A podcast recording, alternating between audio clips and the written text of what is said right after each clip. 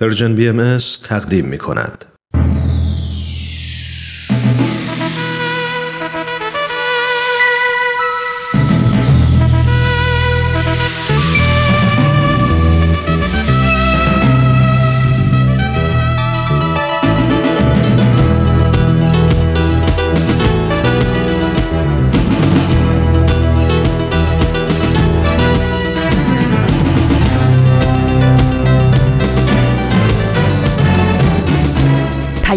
دوست، برنامه‌ای برای تفاهم و پیوند دلها.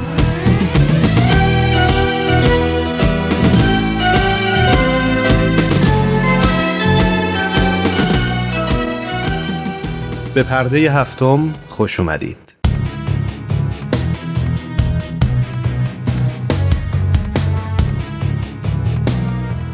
من ایمان ملکوتی هستم و امروز جمعه هجدهم بهمن ماه هزار و سیصد و نود و هشت خورشیدی برابر با هفتم فوریه دو هزار و بیست میلادیه.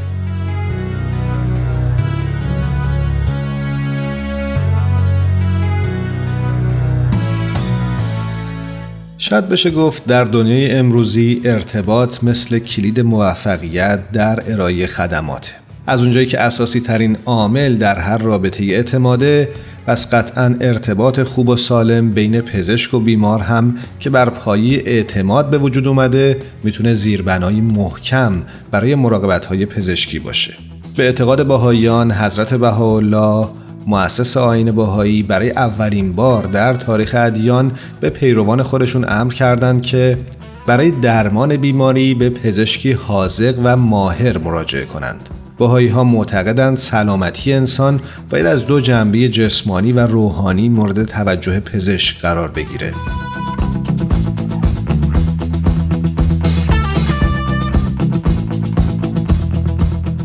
بهائیان معتقدند یک پزشک باید فارغ از شؤونات ظاهره مثل ملیت، نژاد، مذهب، مراتب اجتماعی و حتی اقتصادی به بیمار خودش نگاه کنه و تنها مقام انسانی اون رو مد نظر قرار بده.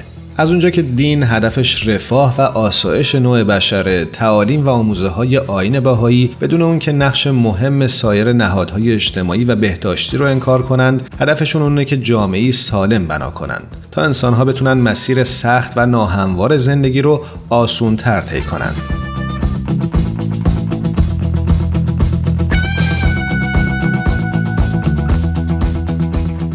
امروزه یافته‌های علمی حاکی از اونه که دعا و نیایش با تأثیر بر ضربان قلب باعث پایین اومدن فشار خون میشه و به آرامش اعصاب کمک میکنه.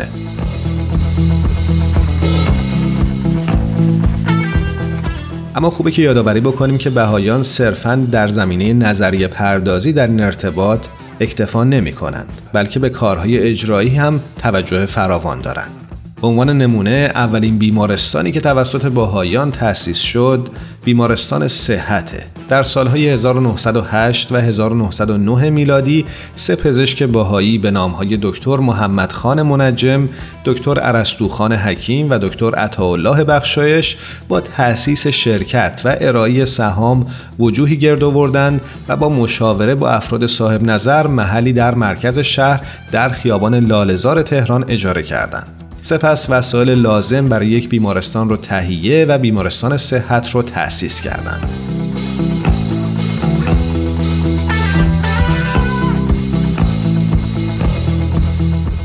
درباره هدف تأسیس بیمارستان هیئت مدیره می‌نویسه: هدف اولیه بیمارستان کمک به مستمندان و بیمارانیه که توان مراقبت از خود رو ندارند، لذا افراد بی‌بضاعت به رایگان درمان می‌شدند و همینطور وجوه ناچیزی که افراد در ازای عمل جراحی می‌پرداختند برای خرید وسایل لازم بیمارستان به کار می‌رفت. پزشکان بیمارستان حاضر به هر نوع یاری و راهنمایی به پزشکان شهر بودند و هدفشون این بود که هرگاه پزشکای شهر اشکال در تشخیص بیماری داشتند، آزمایشات لازم رو در بیمارستان صحت انجام بدن، یا اگر بیمار احتیاج به عمل جراحی داشت که پزشک به علل گوناگون مثل نداشتن وسایل اتاق عمل و یا کمک قادر به انجامش نبود، بیمار رو در بیمارستان صحت بستری کنند.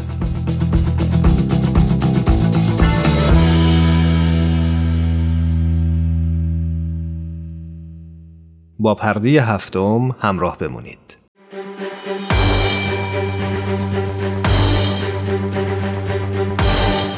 یک قهرمان.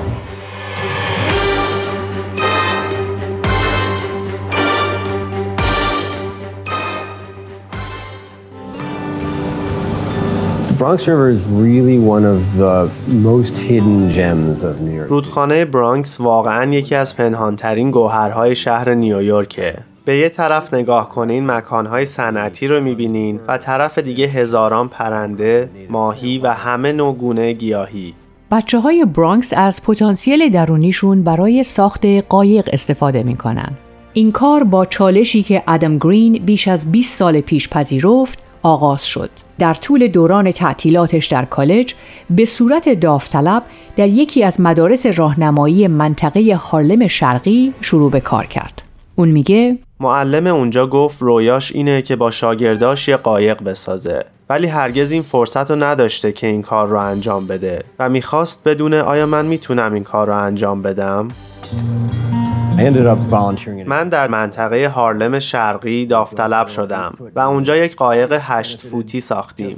من همونقدر بهره بردم که بقیه دانش آموزان از این حس بهره بردن که خوبه من میتونم انرژیمو توی کاری صرف کنم که نتیجهشو میبینم. این تجربه الهام بخش من در راه اندازی سازمان راکینگ د بوت بود.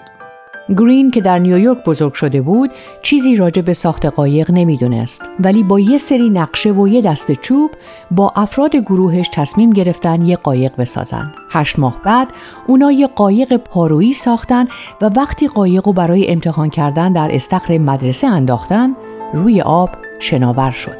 گرین میگه این سحرآمیزترین چیز بود، خلق چیزی که نه تنها واقعیه بلکه حقیقتاً کار میکنه و میتونه شما رو به یه جایی ببره. این کار برای من و بچه ها خیلی هیجان انگیز بود. اونقدر تأثیر عمیقی داشت که به ادم گرین انگیزه داد تا از همین فکر برای کمک به جوانان نیازمند استفاده کنه. امروزه سازمان غیرانتفاعی راکینگ د بوت به جوانان برانکس جنوبی توان و انگیزه لازم میده تا از ابتدا قایق‌های چوبی رو با کمک هم بسازن. ادم میگه هدف کار ما استفاده از قایق‌ها برای ساختن بچه‌ها بود. ما میخواستیم به بچه‌ها یه شانس بدیم که خودشون یه چیزی خلق کنن و بعد بتونن بیرون ببرن و در بقیه دنیا موفق باشن.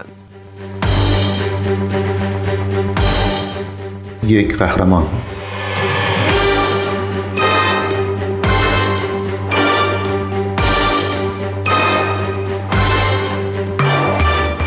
خیلی از دانش آموزان این سازمان در منطقه هانس پوینت که یکی از خشنترین مناطق برانکس جنوبی زندگی می کنند. بر طبق آمار بخش آموزش ایالت نیویورک تنها حدود چهل و دو درصد از دانش آموزان این منطقه از دبیرستان فارغ التحصیل میشن و از این تعداد فقط دوازده درصد برای رفتن به کالج آماده میشن. گرین میگه این مکان واقعا یک مکان چالش برانگیز برای زندگیه. خیابونای خطرناک، جرم و جنایت، مواد مخدر، تن فروشی، همه این چیزا دور و بر بچه‌های ما میچرخن. اونا هر روز با این چیزا برخورد میکنن. بچه‌های ما از منطقه برانکس جنوبی میان، یکی از فقیرترین مناطق کشور. بچه‌ها یاد میگیرن چطور قایق بسازن. اونا قایق رانی میکنن، پارو میزنن و رودخونه رو احیا میکنن. ما برای این بچه‌ها امکانات جدید فراهم میکنیم تا به افرادی تبدیل بشن که اگه این فرصت‌ها نبود نمیتونستن باشن. در میان ضایعات آهن‌قراضه‌ها و انبارهای صنعتی، کارگاه‌های نورانی و حیات جادار و بزرگ این سازمان دنیای واقعی متفاوتی رو برای ورود در اختیار دانش آموزان قرار میده. این مکان دسترسی آسان به رودخانه برانکس رو هم برای اونا فراهم میکنه، چیزی که خیلی از افراد این محله حتی از وجودش بی اطلاعن. گرین میگه رودخانه برانکس واقعاً یکی از پنهانترین گوهرهای شهر نیویورکه. هزاران پرنده، ماهی و انواع گونه‌های گیاهی در اون وجود داره. اونجا یه محیط ساکت، حفاظت شده و آرومه، جایی که جوونا میتونن رشد کنن.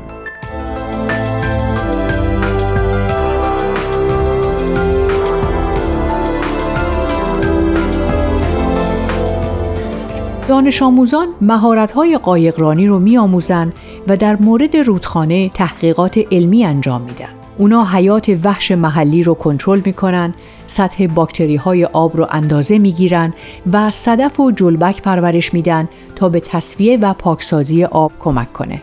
گرین معتقده اینجا یه سکو برای اونا فراهم میکنه تا در محیط اطرافشون تأثیر بذارن و به چیزی اهمیت بدن. اونا میتونن اوقات خوشی رو روی رودخونه داشته باشن و علاوه بر اون شانس اینو دارن که اونو تغییر بدن و بهترش کنن. یک قهرمان.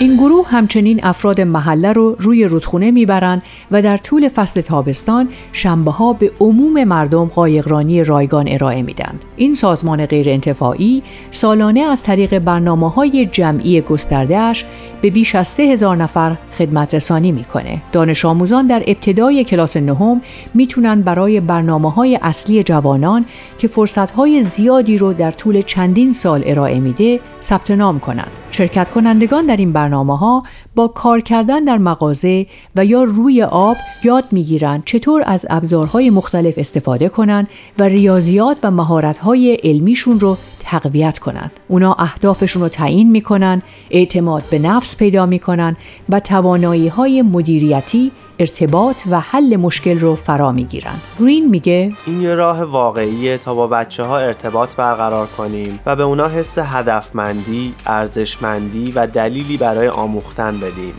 دانش آموزان توسط یک مددکار اجتماعی مورد حمایت کامل قرار میگیرن تا با مشکلاتشون مقابله کنن، مهارت‌های زندگی بیاموزن، دبیرستان رو تموم کنن و برای شرکت در کالج و مدارس بازرگانی تقاضا بدن.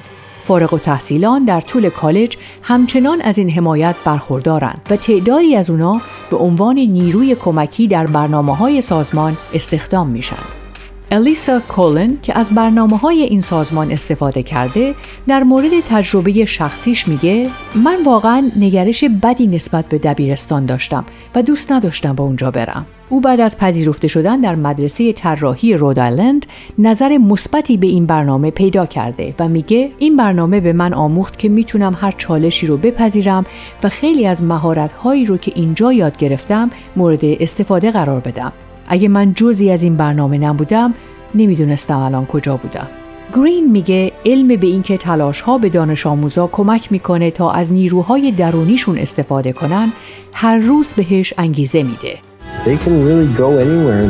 اونا میتونن هر جایی برن و هر کاری بکنن. اونا چیزاییه که لازم دارن قبلا دریافت کردن. فقط باید اونا رو به کار بگیرن.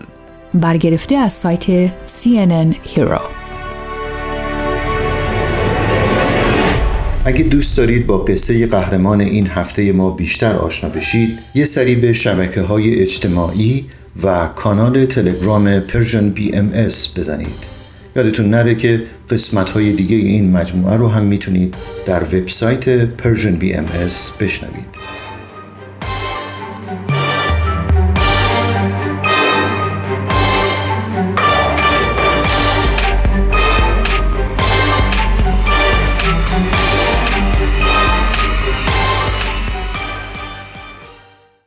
ما رو در اینستاگرام هم دنبال کنید. آدرس ما هست Persian بی ام اس.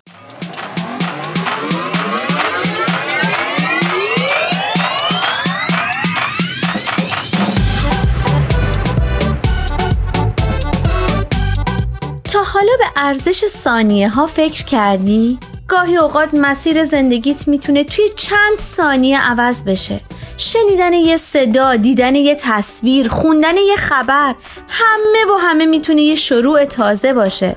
پس با ما همراه باش تا قدر ثانیه ها رو بیشتر بدونیم.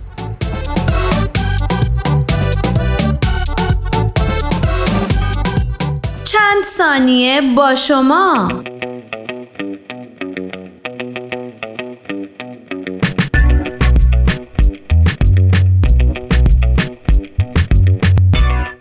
چند ثانیه امروز رو با یک شعار شروع می‌کنیم. من هستم و خواهم بود. شعاری که از تعهدی شخصی حمایت می‌کنه. شعار یک کمپین که از سال دو هزار و نوزده تا سال دو هزار و بیست و یک میلادی برگزار میشه. شعاری که نشان دهنده تأثیر حرکت‌های فردی بر آینده بیماران مبتلا به سرطانه. چند روز گذشته یعنی چهارم فوریه برابر با پانزدهم بهمن ماه روز جهانی سرطان بود. روزی که از سال دو هزار میلادی با هدف بالا بردن آگاهی درباره سرطان و بسیج کردن جهان برای حفظ جان انسان‌ها در برابر بیماری برگزار میشه.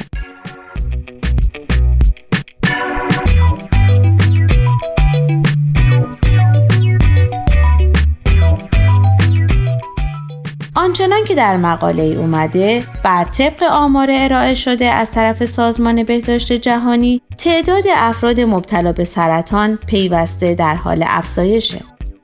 در سال دو هزار و هجده، تعداد بیماران مبتلا به سرطان هجده میلیون و صد هزار نفر بود.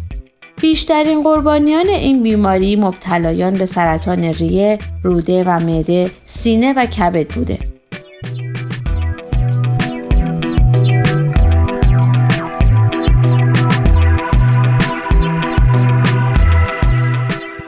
در مورد تاریخچه این روز چنین آمده. در واقع روز جهانی سرطان بخشی از برنامه جهانی مبارزه با سرطانه که اولین بار در پاریس در روز چهارم فوریه سال دو هزار میلادی برگزار شد. این مراسم به منظور ایجاد هماهنگی برای مبارزه با سرطان بود. هماهنگی بین محققان، متخصصان سلامت، دولتمردان، بیماران و بسیاری از اقشار دیگه. مراسمی که با همکاری سازمان‌ها و مؤسسات مختلف نظیر سازمان بهداشت جهانی، آژانس انرژی اتمی و سایر مؤسسات بین‌المللی برگزار میشه.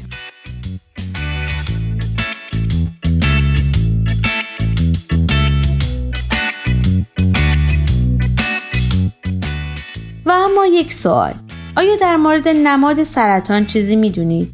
نشانه‌های مختلفی برای سرطان‌های مختلف در دنیا مرسوم شده. به عنوان مثال روبان صورتی برای سرطان سینه و روبان نارنجی برای سرطان کودکان و نرگس زرد که نماد سازمان ضد سرطان آمریکاست که به نوعی گسترش دهنده امید مردم برای ریشه‌کن شدن سرطان در آینده است.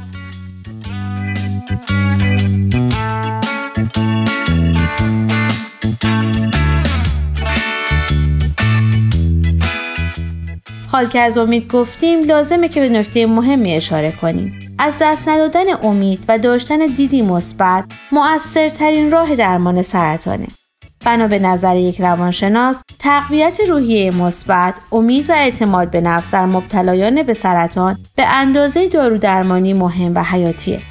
به گفته او، در خصوص بسیاری از بیماری‌ها همچون سرطان، نه تنها نیاز به درمان‌های جسمی و فیزیکی داریم، بلکه به شدت نیازمند درمان‌ها و مراقبت‌های روحی و روانی هستیم.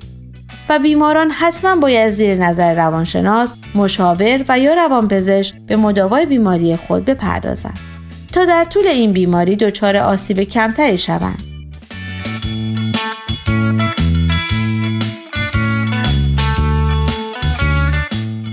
و اینک سوال هفته، تا چه حد با این گفته موافقی؟ کسانی که خود را با سرطان وفق می‌دهند و خوب به زندگی نگاه می‌کنند، درمان موفق‌تری دارند و طول عمرشان زیادتر است.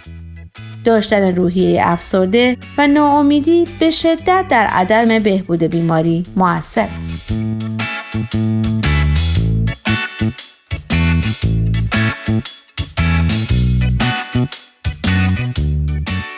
شما میتونید از طریق آدرس ما در تلگرام ات پرشین بی ام اس کانتکت و همچنین ایمیل اینفو ات پرشین بی ام اس دات او آر جی با ما تماس بگیرید.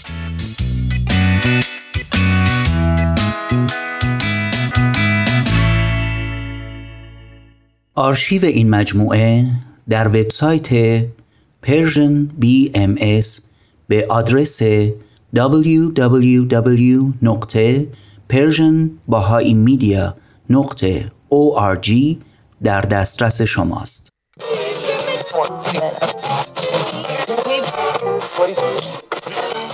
اگه امروز حالت خوبه، اگه یه عالمه انرژی مثبت داری، اگه حس خوبی داری و دلت نمیخواد که اونو از دست بدی، اگه میخوای برای شروع هفته تازه انگیزه داشته باشی، فقط کافیه که فرکانس ذهن تو روی موج مثبت رادیوی ما تنظیم کنی.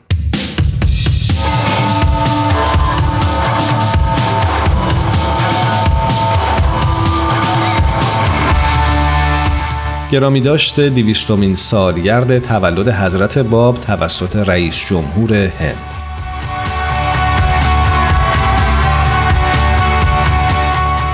در مراسم تاریخی که چندی پیش در سال دو هزار و نوزده به مناسبت بزرگداشت دویستمین سال تولد حضرت باب مبشر آیین بهایی برگزار شد، رئیس جمهور هند و بیش از صد و شصت نفر از مقامات بلندپایه کشوری، جامعه مدنی و رهبران دینی، دانشگاهیان و هنرمندان در مرکز ملی بهایی این کشور گرد هم آمدند.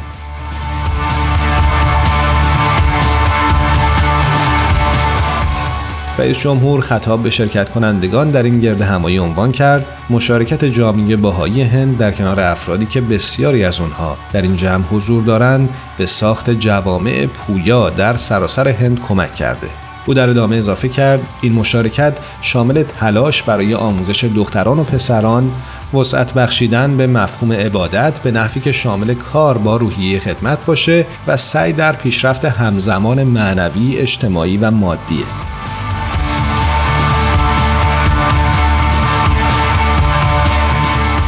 خانم نازنین روحانی، منشی محفل روحانی ملی هندوستان، در این خصوص عنوان کردند: حضور رئیس جمهور در این مراسم تاریخی افتخار بزرگی برای جامعه بهایی بود. این مراسم همینطور فرصتی فراهم کرد تا رئیس جمهور را در جریان پیشرفت آیین بهایی در هند قرار بدیم. تلاش جامعه بهایی هند بر پرورش صلح در سطوح توده مردم و مشارکت در طرز تفکر رایج در ارتباط با انسجام اجتماعی متمرکز شده، از جمله ساخت مدارسی که بر آموزش مادی و معنوی تاکید دارند و مشارکت در گفتمانهای اجتماعی مرتبط با مقام زنان، حقوق و رفاه کودکان و همزیستی ادیان.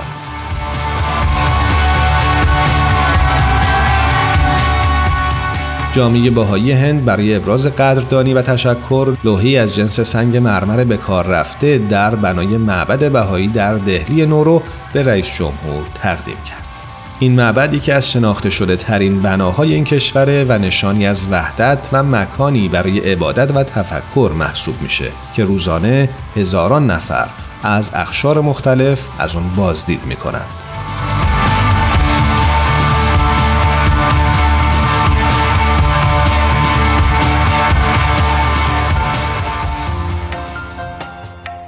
چون سید به دام تو به هر لحظه شکارم، ای طرف نگارم، از دوری سیاد دگر تا نیارم، رفت از قرارم چون آبوی گم گشته به هر گوشه دوانم، تا دام در آغوش نگیرم نگرانم.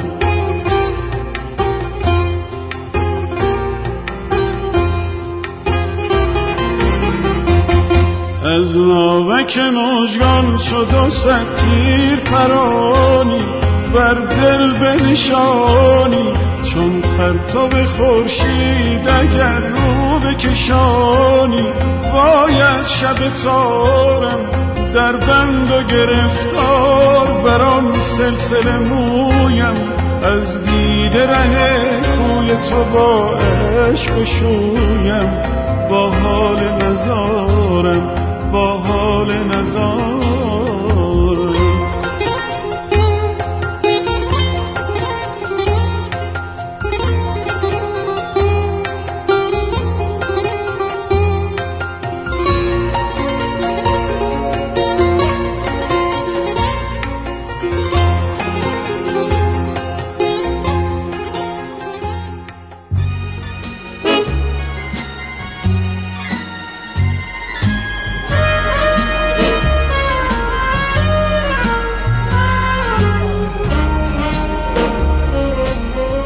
یه گوشه دنج و آروم توی فضای گرم و صمیمی، با اینکه دنجه ولی خلوت نیست. شاید بشه گفت یه جورایی شلوغ هم هست. البته از اون نوع شلوغیایی که اصلاً آزار نمیرسونه. همه سرشون تو کار خودشونه. کسی مزاحم کسی دیگه نمیشه. یکی مشغول مطالعه است، یکی داره با هندزفریش موسیقی مورد علاقه شو گوش میده.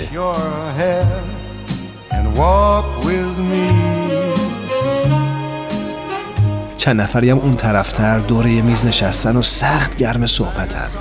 هر از گاهی میون این هم همه یه صدای موسیقی هم به گوش میرسه. گوشه گوشه اینجا رو دوست دارم، ولی مکان محبوبم فقط و فقط اون میز آلبالویی گرد و کوچیک کنار پنجره است. همون پنجره‌ای که پر از گلدونای شمعدونی تازه گل داده است.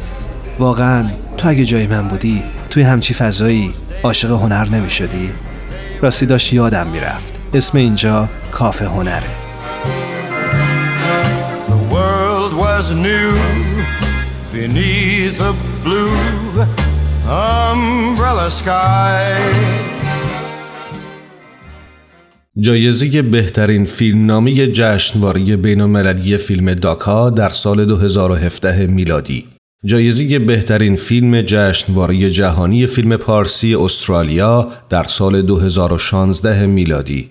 جایزه انعکاس طلایی جشنواره فیلم بین‌المللی ژنو در سال دو هزار و شانزده میلادی. جایزه بهترین فیلمنامه از سوی سینمای فرانسه در سال دو هزار و شانزده میلادی. اینها نمونه هایی از جوایز فیلم ابد و یک روز بود. یه چیزی بگم، به کسی نمیگم. بابا فهمیدین چیکار نکردم؟ اصلا فکر نمی‌کردم اینو واقعا انقدر بترسم. هم برای گرفت. جنس مرتضی رو تو نگه می‌داری؟ کمش بیا بگو چی شده؟ بابا اون شیشه است تو دست. یا کردین جنسا رو ریختین رفت تموم شد. صبر کنین برگردین.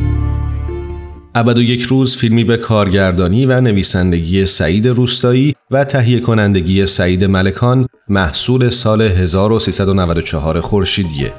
این فیلم محصول کشور ایران به سبک درام و به زبان فارسیه. ابد و یک روز در طول نمایش مورد توجه عموم مردم و منتقدین قرار گرفت و موفق شد نه سیمرغ بلورین، هفت سیمرغ در بخش اصلی و دو سیمرغ بهترین فیلم و بهترین کارگردانی در بخش نگاه نو رو به دست بیاره.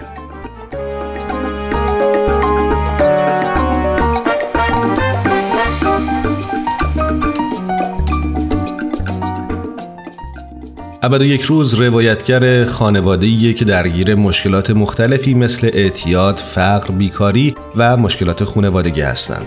از همه مهمتر روابط عاطفی بین اعضای خانواده است. به دنبال رهایی از این مشکلات، داستان‌هایی در حین تدارک دیدن مراسم عروسی سمیه شکل می‌گیره که منجر به اتفاقات و تغییراتی در رابطه افراد خانواده میشه. کی می‌خواد خوش خوش بره افغانستان نشه؟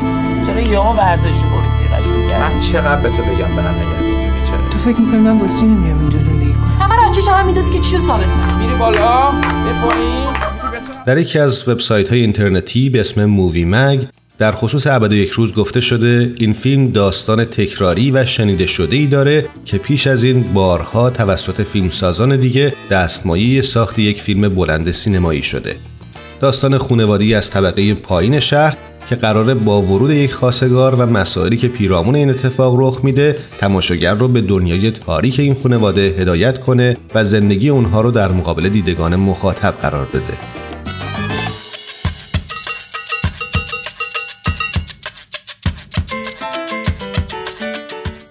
اما تفاوت ابد و یک روز با آثار مشابه در این حال و هوا در اینه که این بار کارگردان به خوبی شخصیت‌های داستان و جغرافیایی که داستان در اون رخ میده رو شناخته.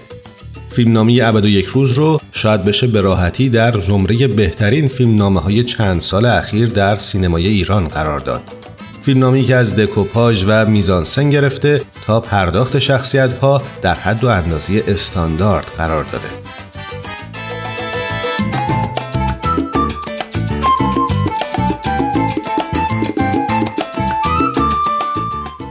یکی از بهترین ویژگی‌های ابد و یک روز رو میشه به تصویر کشیدن معضل اعتیاد دونست. معضلی که در سالهای اخیر بارها و بارها در سینما از اون صحبت شده، اما هرگز تا به این اندازه برای مخاطب ملموس و قابل درک نبوده. ابد و یک روز تلنگری به ما جهت یادآوری طبقه‌ای فراموش شده، طبقه مدفون زیر خروارها، مشکل، فقر، اعتیاد و عقده‌های فروخورده.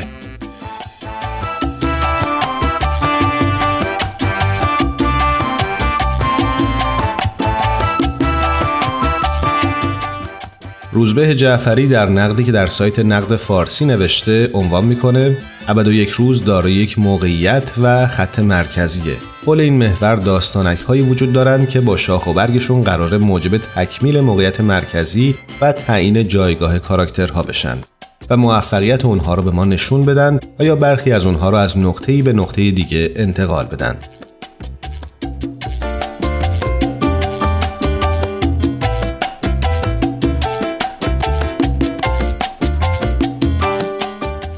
اما این خط مرکزی به شکل محسوسی در مسیر درام دیده نمیشه. خانواده‌ای در شرایط بحرانی هستند و حال با معامله‌ای که برادر بزرگتر بر سر ازدواج خواهرش میکنه قراره وضعشون بهتر بشه. چالش درام تصمیم خواهر برای تن دادن به این ازدواجه. آیا برای بهتر شدن وضع اعضای خانواده‌اش تن به این کار میده یا نه؟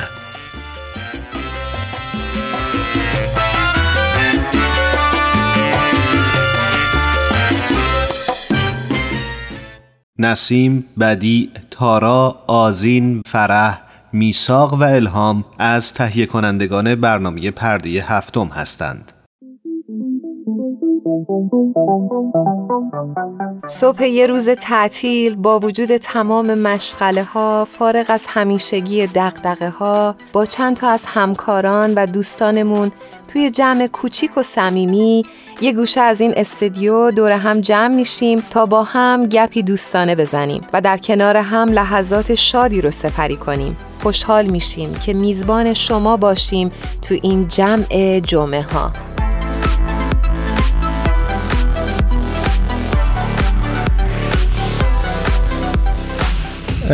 آوا خوبی؟ رو به راهی؟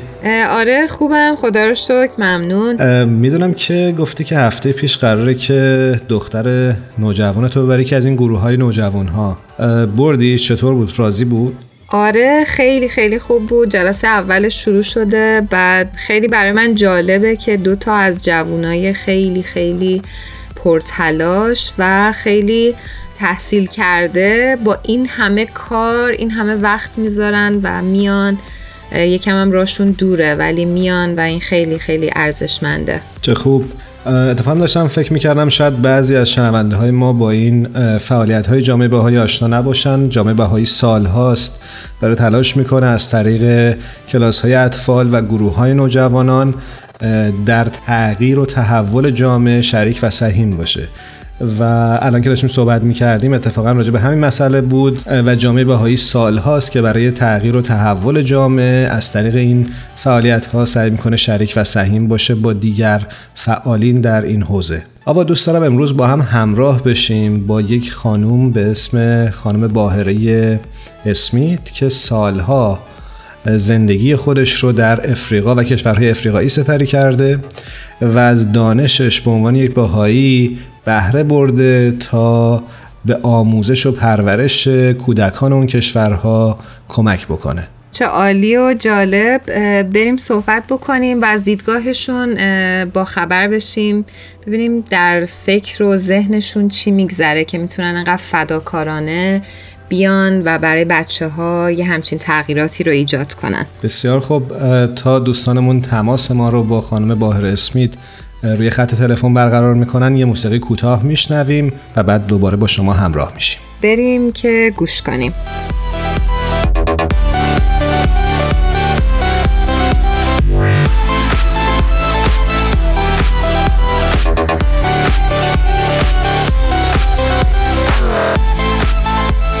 آوا فکر میکنم که خانم باهره اسمیت روی خط تلفن با ما هستن. بهتون درود میگم و سپاسگزارم که دعوت ما رو پذیرفتید. خیلی ممنون. منم خدمت شما درود میگم و خیلی متشکرم از این موقعیت. باهره خانم عزیز، ما بسیار خوشحالیم که شما دعوت ما رو پذیرفتین و باعث افتخارمونه شما در برنامه ما هستین. خواهش میکنم، منم خیلی خوشحالم. اگه لطف کنید خیلی کوتاه برای ما و شنوندگانمون خودتون رو معرفی بکنید و بگید که در طول این سالهایی که از ایران مهاجرت کردید کجا بودید و چه می‌کردید، ممنون میشم. بله خیلی ممنون. من اسمم باهر است. از به محض اینکه تحصیلات دانشگاهیم در ایران تمام شد به کشور گانا مهاجرت کردم و به عنوان باهائی ما هدفمون هستش که خودمونو به اصطلاح از نظر علم و دانش و تحصیلات و اینا طوری آماده کنیم که بتونیم به بشریت خدمت کنیم در هر رشته‌ای که برامون مقدور هست و تخصص ما هست. من روانشناسی اطفال خونده بودم و در ضمن توی تعلیم تربیت اطفال ملول و اینا یه تخصص‌هایی گرفته بودم و بنابراین وقتی به گانا رفتم با کمک جامعه باهای اونجا تونستم با وزارت فرهنگ خدمتی رو شروع کنم که اولین برنامه برای تعلیم و تربیت بچه‌های ملول بود. بعد از ازدواج به کشور فرانسوی به نام توگو منتقل شدیم و اونجا باز در رشته تعلیم تربیت سالها بودیم و همینطور ادامه پیدا کرد.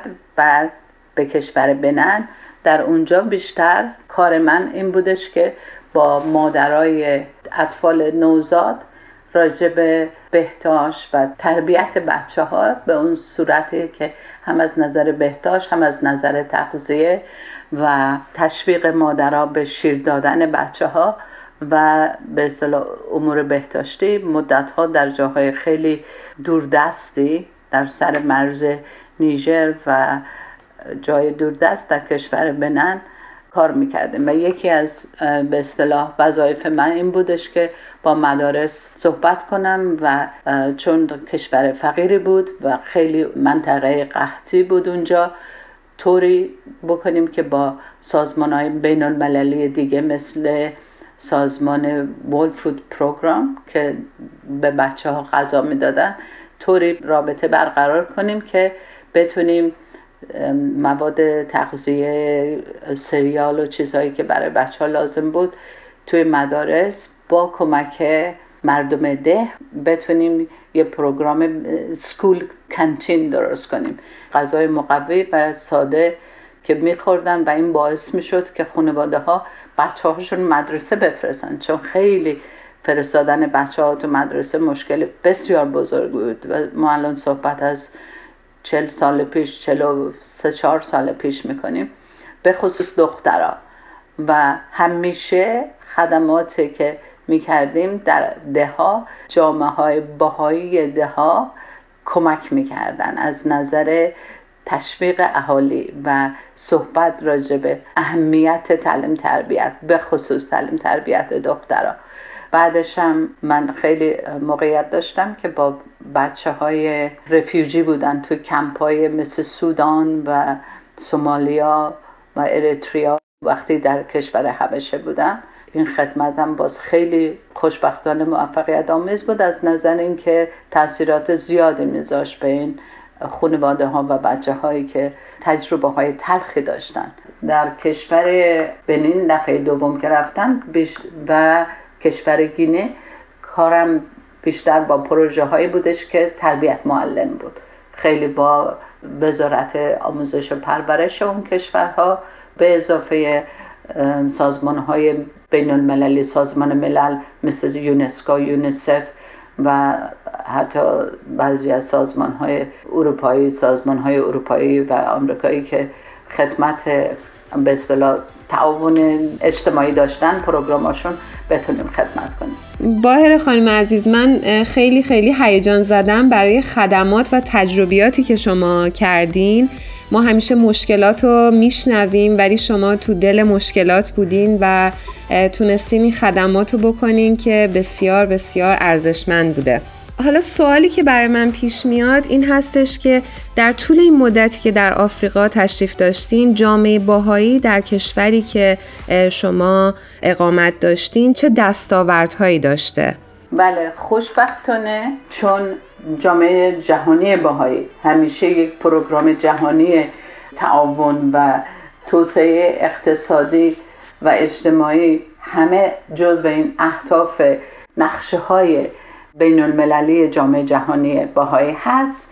خوشبختانه این خیلی به اصطلاح به صورت سیستماتیک و قدم به قدم جوامع رو از یک مرحله بعد از یک مرحله با کمک خودشون جلو برده و اینو من با چشم خودم دیدم که چطور این، مثلا یکی از مثال‌هایی که میتونم بزنم، تمام دنیا، تمام کشور، از بانک جهانی گرفته و سازمان ملل به کشورها توسعه میکردن و حتی فشار می آوردن که اهداف مخصوص داشته باشن. از سال دو هزار تا دو هزار و پانزده قرار بود تمام بچه های دنیا که سن مدرسه دارن بتونن مدرسه برن، ولی این برای همه به زودی واضح شد که تقریبا غیر ممکنه، برای که هیچ جای دنیا، حتی تو آمریکا، کشورهای متمدن به اصطلاح از نظر مادی، این هیچ وقت این هدف نبوده. همیشه اهالی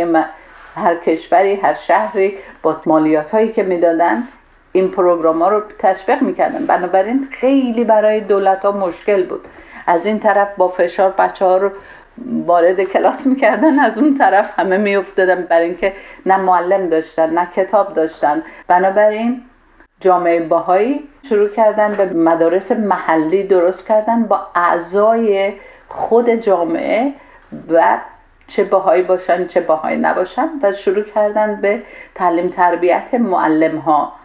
و این مدارس طوری موفقیت آمیز بود که من وقتی آخرین پستم در کشور زامبیا بودن که توی مدرسه بهایی خدمت میکردم، یه دبیرستان بزرگی بود دخترونه، از طرف وزارت فرهنگ اومدن از ما خواهش کردن که اگه ما میتونیم معلماشون رو تربیت کنیم. من با تعجب پرسیدم چرا؟ شما که این همه دانشکده‌های تربیت معلم داریم و خیلی پروژه های بین المللی باز کمک میکرد.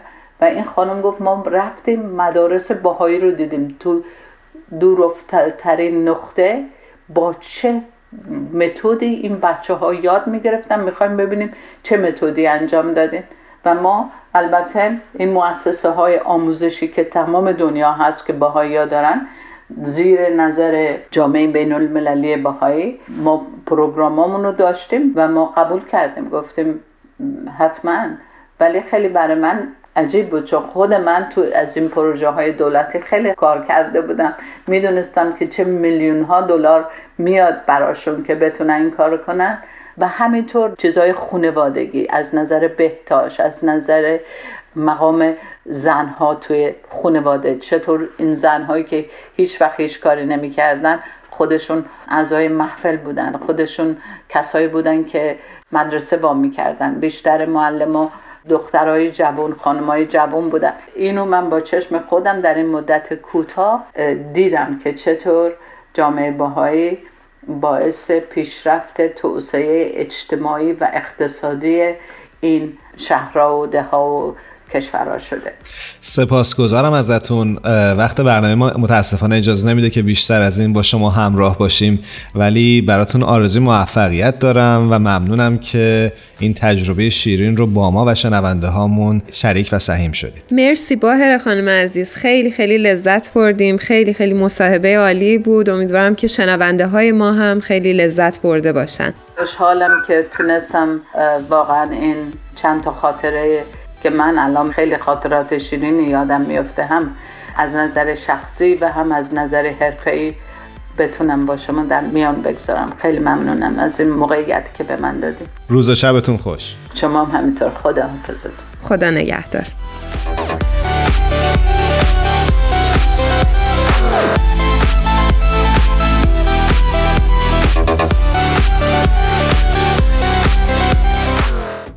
به گفته یک روانشناس، برای یک زندگی موفق و با آرامش بایستی واقع‌بین بود. امید یکی از معجزات بشریه که خداوند در دل و درون هر انسانی جا داده، پس بایستی امیدوارانه تلاش کرد، قوی بود و مبارزه کرد.